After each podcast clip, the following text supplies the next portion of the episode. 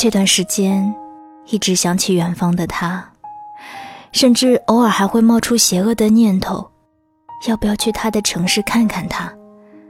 只是远远的望着他的幸福就好。多么不可理喻！很奇怪，明明已经分开这么久了，明明他看起来很幸福，有事业，有爱情，一切看起来都很圆满的样子。而我呢，每天纠结于柴米油盐之中，努力工作、生活，想让自己看起来好受一点。可是为什么一直想着他呢？我讨厌这样的自己。像我这样的冲动，你是否有过？想念一个人的时候，你会想去见他吗？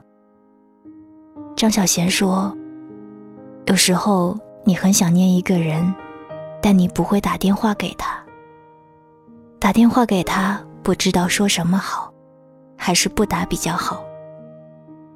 想念一个人，不一定要听到他的声音，听到了他的声音。”也许就是另一回事儿。想象中的一切，往往比现实稍微美好一点。想念中的那个人，也比现实稍微温暖一点。思念好像是很遥远的一回事，有时却偏偏比现实亲近一点。也许真的是这样。日月流转中。感情也尘埃落定，那个我们生命中最熟悉的陌生人，虽仍有份关怀的心境，却不想，也不能联络。只愿他在自己生命的风景里安好。而我要向所有美好的旧时光道歉，因为我将你们封印在了那个曾经。不打扰。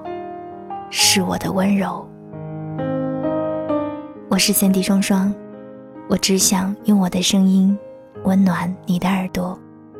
晚安，亲爱的你。